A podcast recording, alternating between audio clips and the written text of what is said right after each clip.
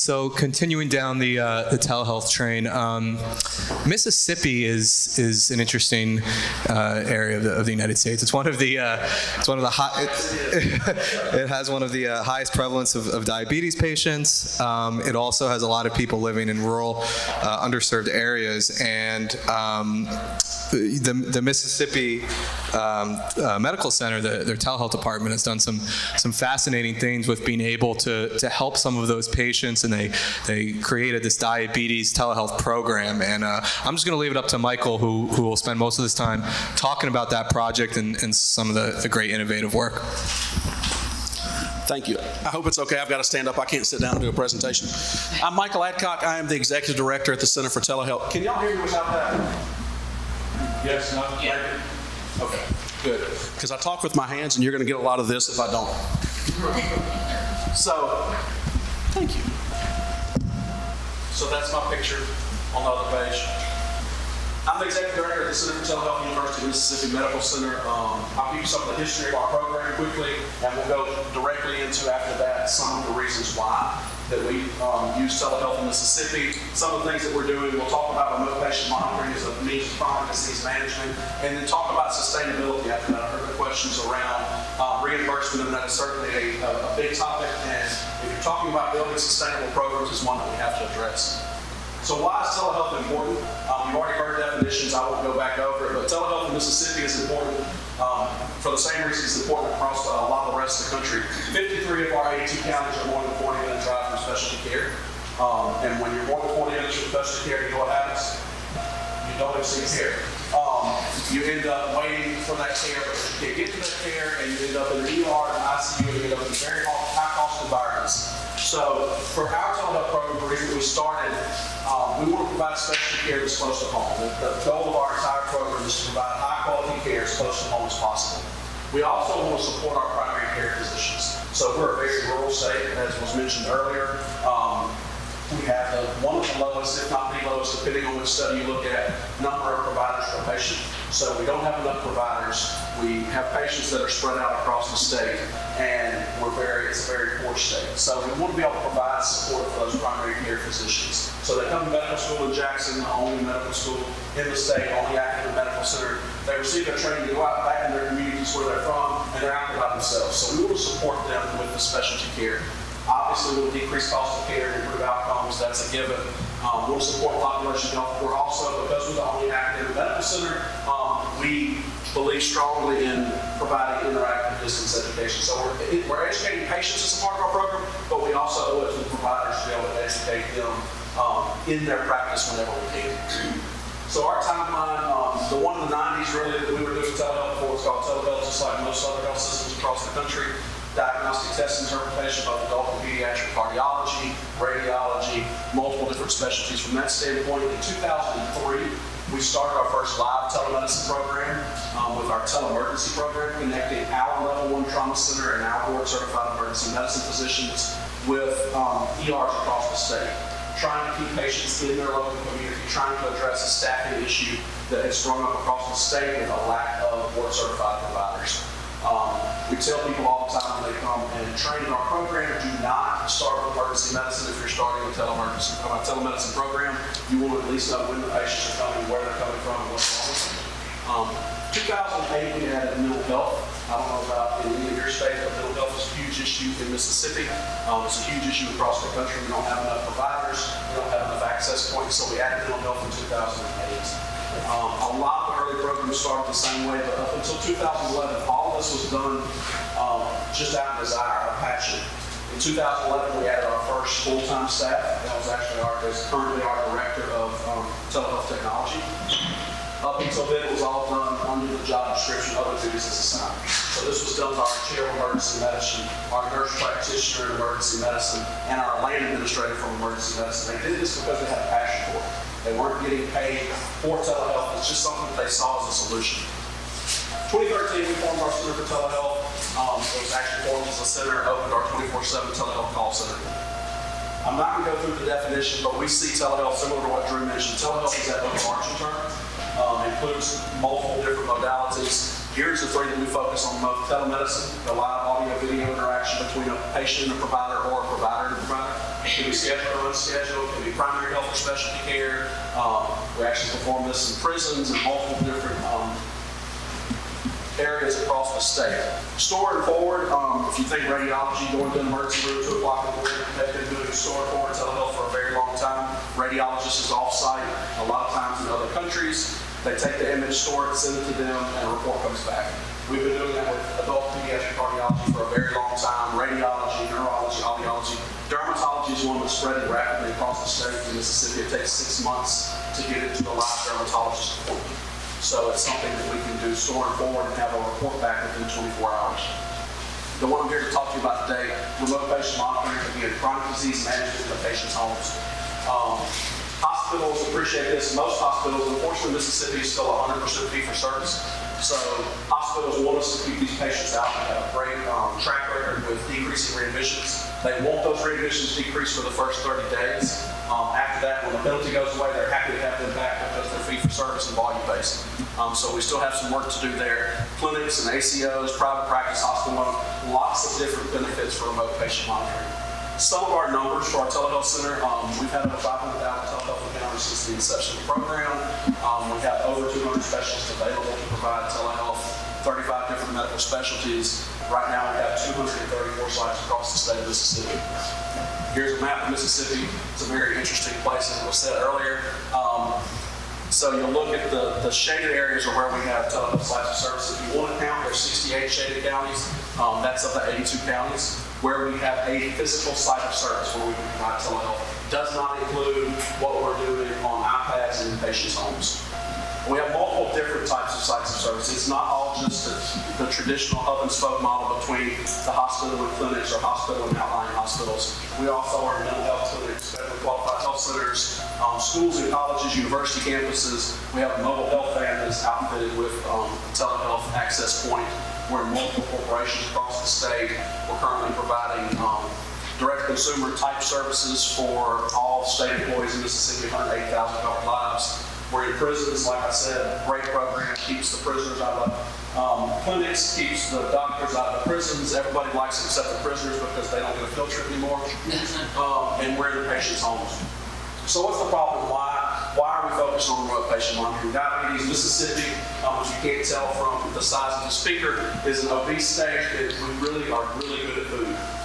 Um, we, we like food, not good food. I mean, not good for you food, but really good food. It tastes good, um, it's high in calories, it's really fattening, and we don't exercise a lot. So we're really, really good at the bad things and really, really bad at the good things. So if you look at lists, if it's a list that's supposed to be positive, we're number 50. If it's a list that's supposed to be negative, we're number one. So we have an issue with diabetes. Mississippi, especially Sunflower County, ranks the top for prevalence of diabetes. Um, it's an issue where we have a very high diabetic rate. Um, the cost of care for diabetics is extraordinarily expensive, 2.3 times higher than those who do not have diabetes. So it's a cost multiplier. In 2012 in Mississippi, the expenses totaled 2.74 billion for diabetes.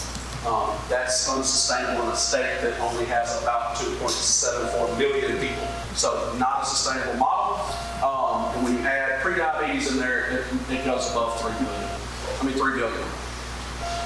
So if you'll notice Mississippi right here, if you didn't recognize it from the earlier map, we are the only state in the diabetes belt with 100% of our counties um, in the diabetes belt. So of those 644, we're glad to have 82 of them. Not really, but we're more likely to have type 2 diabetes, and this is where this is considered the diabetes belt. You'll hear from um, one of the other telehealth centers this afternoon. They're also in the diabetes belt, but we're ahead of them in our prevalence because all of our counties are filled in. So what do you do about it? It's not an issue that's easy to solve, and we certainly haven't solved it, but we did look to try to figure out a way to address it, and how to address it in rural areas, and how to address it in poor areas. So we decided to work as a partnership. We didn't have a lot of state funds to direct towards this. I'm actually at zero state funds to direct towards this. So all these groups got together in a public-private partnership, working with North Sunflower Medical Center, which is a um, hospital in the Mississippi Delta. Um, It's in Sunflower County, thus the name. We also work with C-Spire, which is the largest privately held telecom company in the country. They're based in Ridgeland, Mississippi. Work with the Office of the Governor of the State of Mississippi, work with the Division of Medicaid, all of our schools, the School of Nursing, School of Pharmacy, School of Medicine, um, GE Healthcare, and Care Innovations, we all got together and put in our own efforts to try to see if we could address diabetes in rural America, rural Mississippi, one of the most underserved areas in the country, using technology. So here it is, this is the Delta, the shaded um, area, the poorest part of the poorest state of, in the country. So the purpose of the program was to try to improve clinical outcomes and care, coordination for chronic disease management, increase access to care, obviously, and bring healthcare resources into the patient's home. It's 117 miles from Ruleville to Jackson. Ruleville is where North Sunflower Medical Center is. Um, it might as well be a thousand miles. These patients don't have resources, they don't have means, they can't get to specialists. There are no endocrinologists in that town. There are no endocrinologists within 117 miles of that town. So a great place to start. Also, the reason we chose North Sunflower is because the governor of Mississippi is from Sunflower County. Um, never ever overlook the value political ties. It's good to it's good, it's good to play to some of those things. We were looking for 200 out of control diabetics to enroll in the program. They had to all be in Sunflower County. We were a little bit restricted. They had to all be over 18 years of age. They had to have a prior diagnosis. Couldn't be pregnant. Had to have an A1C over seven. Greater than to the greater than or equal to part was not hard to find. Finding 200 people in Sunflower County that are willing to be a part of a study based out of Jackson, Mississippi is difficult. If you've ever been in a small town, not all, while they're always welcoming, they're welcoming you, but they don't necessarily trust you. So trying to get those was a little bit difficult. We ended up with about 160 patients in the program. And what we were looking to do, we lovingly call the three E's. Um, we're providing remote patient monitoring at home, but the purpose of the program is to educate patients. It's not your typical remote patient monitoring program. We're trying to educate the patients. I'm a nurse by training and happy to be a nurse by training. When I discharged patients from the hospital, I did an excellent job educating them on their, their diabetes. But I took a packet in about that thick. I educated them while they're thinking about their dogs and their cats and their kids and their bills and what this is going to do to them. You can't understand what you need to understand about diabetes. Even if you're not thinking about those other things, you sure can't think about it in a hospital setting. So we're trying to provide education that they can understand in, in a way that they can understand it in a setting where they're comfortable. We also want to engage them in their care. We are really good as healthcare providers and healthcare clinicians about doing things to patients. Occasionally do things with patients. I want to engage them to do things on their own and learn to change their behavior. Whole goal of the program is to empower them to take care of themselves. It can't just be monitoring and generating data. It has to be something that's actionable. Here is a picture of one of our kits. Um, this is a blood pressure kit because not really everybody wants to see blood on the screen while we're sticking people's fingers. But it's chronic disease management in the patient's homes. We send these patients home with tablets. They are home with tablets that we ship to their house. Um, the tablets have a cellular card so that they have cellular connectivity. Um, has content built into it that is disease specific. If they're diabetic, obviously it's about diabetes. If they're diabetic and hypertensive, it's about hypertension and diabetes. But it's very targeted education. Every day, then it has Bluetooth peripherals, whether it's a glucometer or a blood pressure cuff or a weight scale or a spirometer, well, it's all disease specific. And it's all Bluetooth because I don't know how many of you have diabetes or have family members with diabetes or heart failure or other chronic diseases. My mother's on the program before she on the program, I would ask her her blood sugar is, it was great. Then I would ask her again, it was good. And I would ask her again, it was fine. And when we finally get to a number about seven questions in, it was 300 and something, which is, for those of you who are not technical, I mean, not clinical, not good grade fine or anything else. So we actually get the readings directly from the glucometer, glucometer into the tablet. That information then goes up to our Center for Telehealth, where we have nurses and pharmacists who are reviewing this data on a dashboard. The, the purpose of that is because if you go the traditional model and you get your A1C taken, which is blood sugar measurement over time, you get your hemoglobin A1C taken every three months, when you get that result back, you miss three months being able to do something about it. Whereas if they check their blood sugar after they have um, some of the cookies or um, scones or whatever we've been having this morning today, and their blood sugar goes up to 300, we're going to know about that within a few minutes. We're going to be able to provide personalized interventions real time to talk to them about what they've done. Not tell them they can't ever have pecan pie or a cookie or a scone again, but to talk about how to manage that with them, to talk to them about being a health coach, change their behavior. So with the program, we monitored multiple different things. This is actually the first 100 patients um, in the first six months of the study. It was a 12-month rolling study. We were looking at decreasing the blood A1C by 1%, decreased it by 1.7%. Um, medication compliance, anybody know what the average medication compliance is for diabetics? Yes, around there. Mississippi, it's not always that high. Um, if you ask them what it is, it's great, but if you actually see whether or not they're taking the medication, it's not so much. We achieve 96% self-reported medication compliance. And I say that for a specific reason because I always get questioned, well, if they're reporting themselves, how do you know it's accurate? Well, if you're checking their blood sugar and asking them a question, there's not really a whole lot of ways for them to lie. Unless they're sticking their kids' fingers, which most of them would not do you're going to know. If they're lying about the medication, their blood sugar's been 120 and all of a sudden it's 300, we're going to get to the bottom of what's going on. Health session compliance, these are daily health sessions. This is six months worth of data they completed 83% of the time. That is fabulous. The rest of those are, are data points and they're great, but the one that catches the most attention is this bottom one. So these were patients that didn't have an endocrinologist. Most of them didn't really follow up with primary care. They received their treatment in the ER. Um, we had zero hospitalization, zero ER visits for diabetes in six months with 100 patients. So we essentially cut their readmissions, cut their ER visits, cut their visits to high-cost environments out completely. Um, again, we worked with the, the Department of um, Medicaid, with the governor's office. They took this and actually were measuring the cost of care for these patients, pre and post. Those first 100 patients, first six months, we saved $339,184. That's actual cost of care savings for 100 patients in six months. Medicaid, and that's interesting. What if, you know, 20% of the Medicaid diabetics in Mississippi were on the program had similar results? We'd save $189 million a year. That's significant in the state of 3 million people. That's significant in any state, but that's significant in the state of 3 million people. So we continued the study, have continued the study, completed the study, but before we completed the study, we decided, hey, this works. What are we going to do about it? So we decided to spread it outside. But before I go on to that, we're going to talk about what the patients thought about. Um, these are actual patients from the program.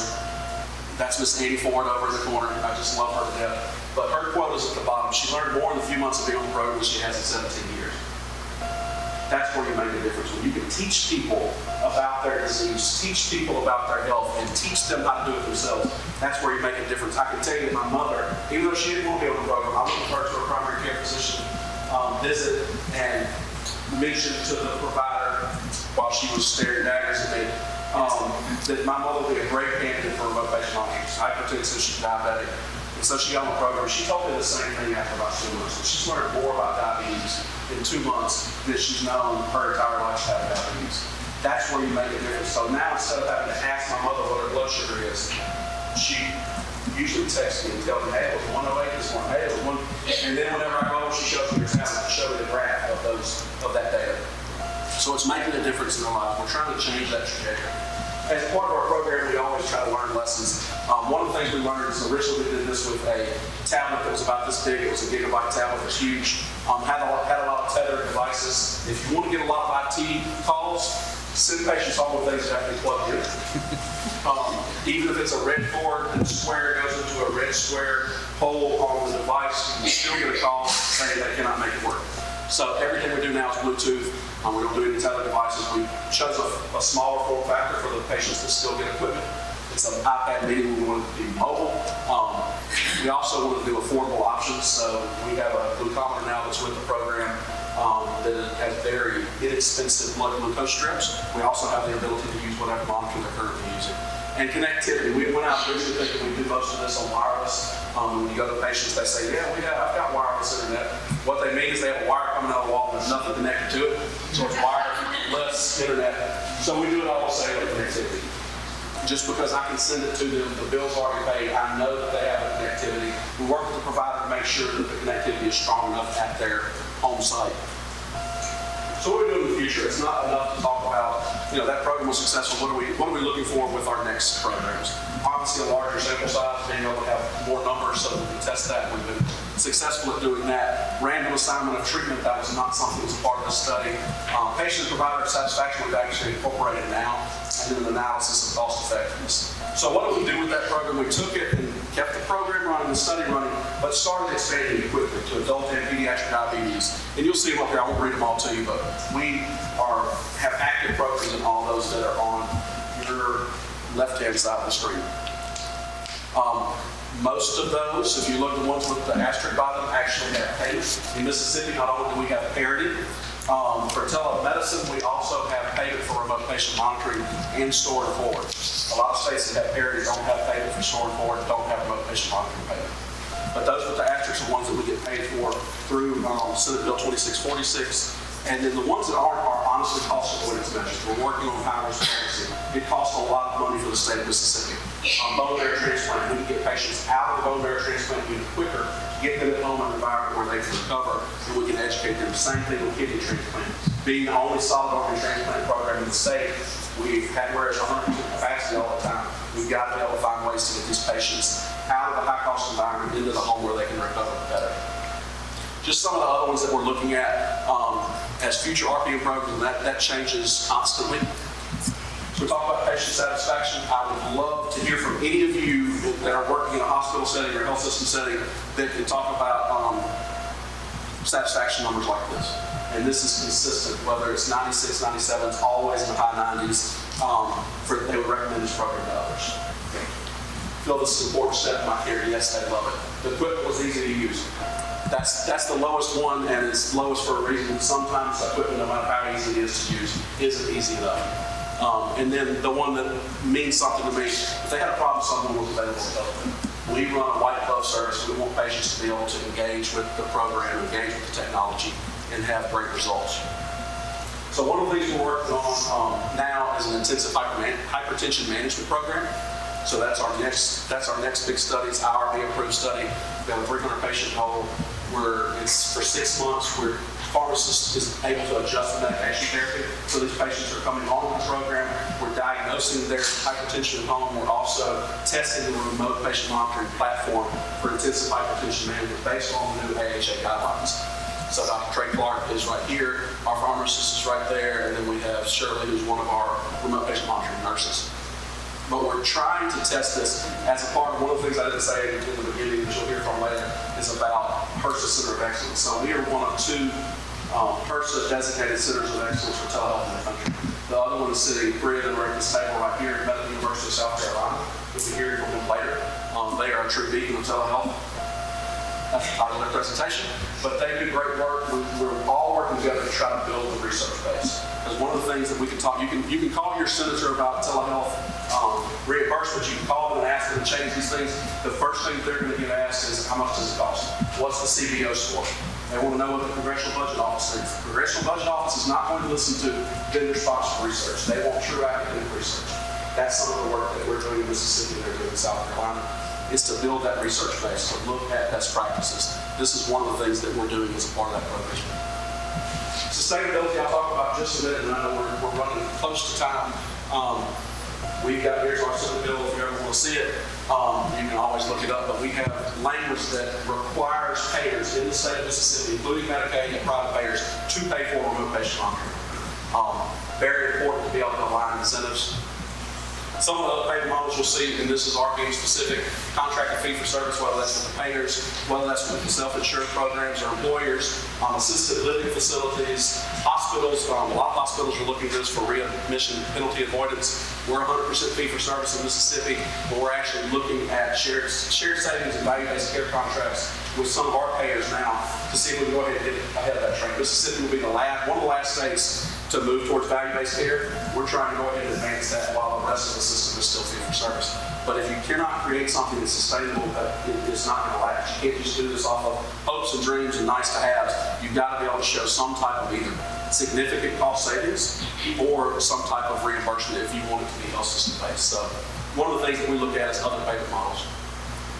That was very quick, but I wanted to leave a little bit of time for questions, if you have questions or Yeah, I mean, it was a great presentation. The I think that one of the big keys was that patient education piece is as more more important probably than the, the technology piece. Um, anything from the audience?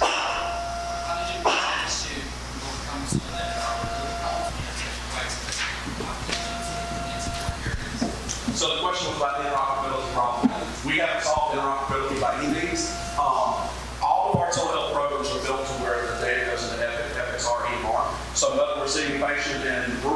and they're on a different EMR, and in some cases don't have one, all of our stuff is documented goes into Epic.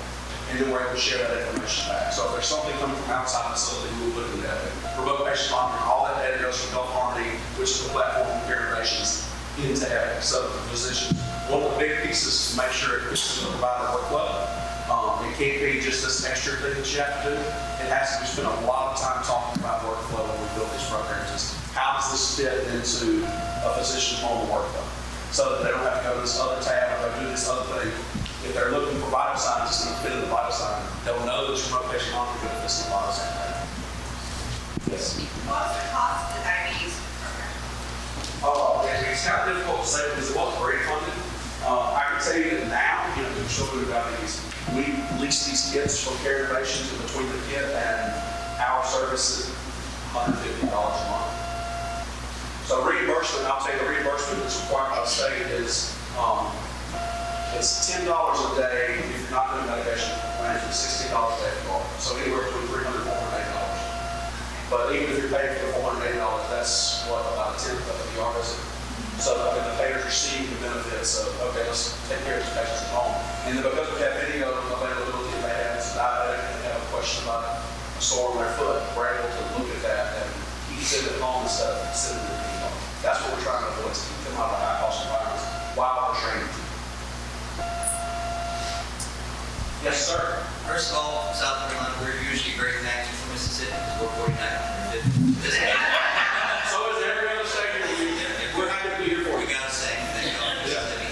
But I will also say we're, we're thankful for you because you're leading the way, so I appreciate you doing a lot of work down there. Can can you speak to the difference between your gaming codes compared to CMS as opposed to remote patient monitoring? Yeah, they're somewhat similar. Similar. Um, those codes will come up, were, were developed through the AMA Medicine Advisory Group, I on that group. So we, um, tried to model some of those after that. Also, a lot of language in Connect for Health and Chronic Care and First Securities. The Mississippi Congressional Delegation is very, very active in telehealth legislation. And we play an active role in that. And the, the goal is not to make Mississippi look good, it's to try to bring, to, to rise all ships. So yes, it's, um, it's similar. It's not exactly the same because, you know, it's, it's very much a provider perspective. Um, ours is very, ours is actually a little bit less than that from, because ours is one long fee, ours is. We get all the reimbursement, which makes it difficult in the ability to share with others. If a physician puts a patient on a program, I have no way of sharing that rather than with them. But with, you know, this year's 99091 and the ones that are coming up proposed, we will have a way behind the scenes. Michael, thank you very much. You're not 49th or 50th in presentation.